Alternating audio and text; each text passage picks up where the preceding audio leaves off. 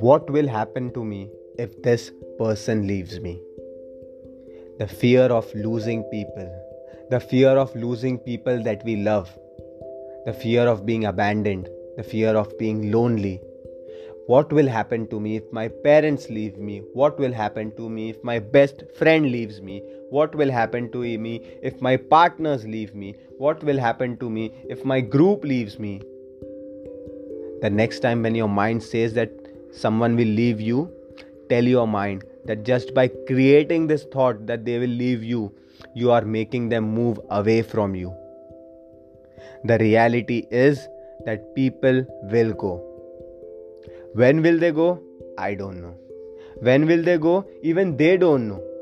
But the reality is that people will go and it's not important to focus when will they go but it's important to focus that while they are there what kind of vibrations what kind of memories do you create if you create those wonderful memories wonderful vibrations you had that positive attitude for each other you prayed for each other even if one day you decide to leave or even they decide to leave you will be fine you will be fine Love says, Please go. You are a beautiful soul. We had those wonderful moments together. Thank you for coming. Thank you for being. But now, if it's good for you to go, please go. Selfishness says, Stay here. Stay here because I need you. Stay here because what will I do if you go? Love says, Please go. I did not intend to say, share this incident before starting this podcast, but now I would want to. Last year, we lost our grandmother, and she was a very healthy woman.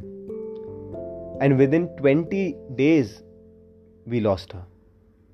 Initially, when she went ill, we were all very optimistic because she was such an active and a healthy person that we thought that she would recover. But as day passed, we saw her health deteriorating we saw her not being able to move, not being able to consume food. She stopped consuming water. Initially, we were all were very optimistic that she would recover. But in the last few days, we all couldn't see her suffering. Everyone from outside would want to say that things will be fine. But from inside, everyone was feeling her pain. The last night when I went to meet her, I did not know that that was my last night where I would meet her.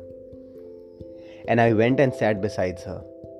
And usually, if I would go and sit beside her, she was my best friend. We would start talking for hours. But that night, she could not even speak. And I did not wanted to make her speak too. I just sat there and I thanked her for whatever she had done for me.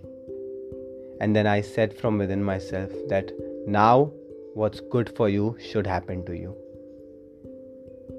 The next day, she left us. Give this ultimate prayer to everyone that you love, even if they decide to leave you. And that is what's good for you should happen to you. You should be happy. I am there for you. And that is what is love letting go. Please go.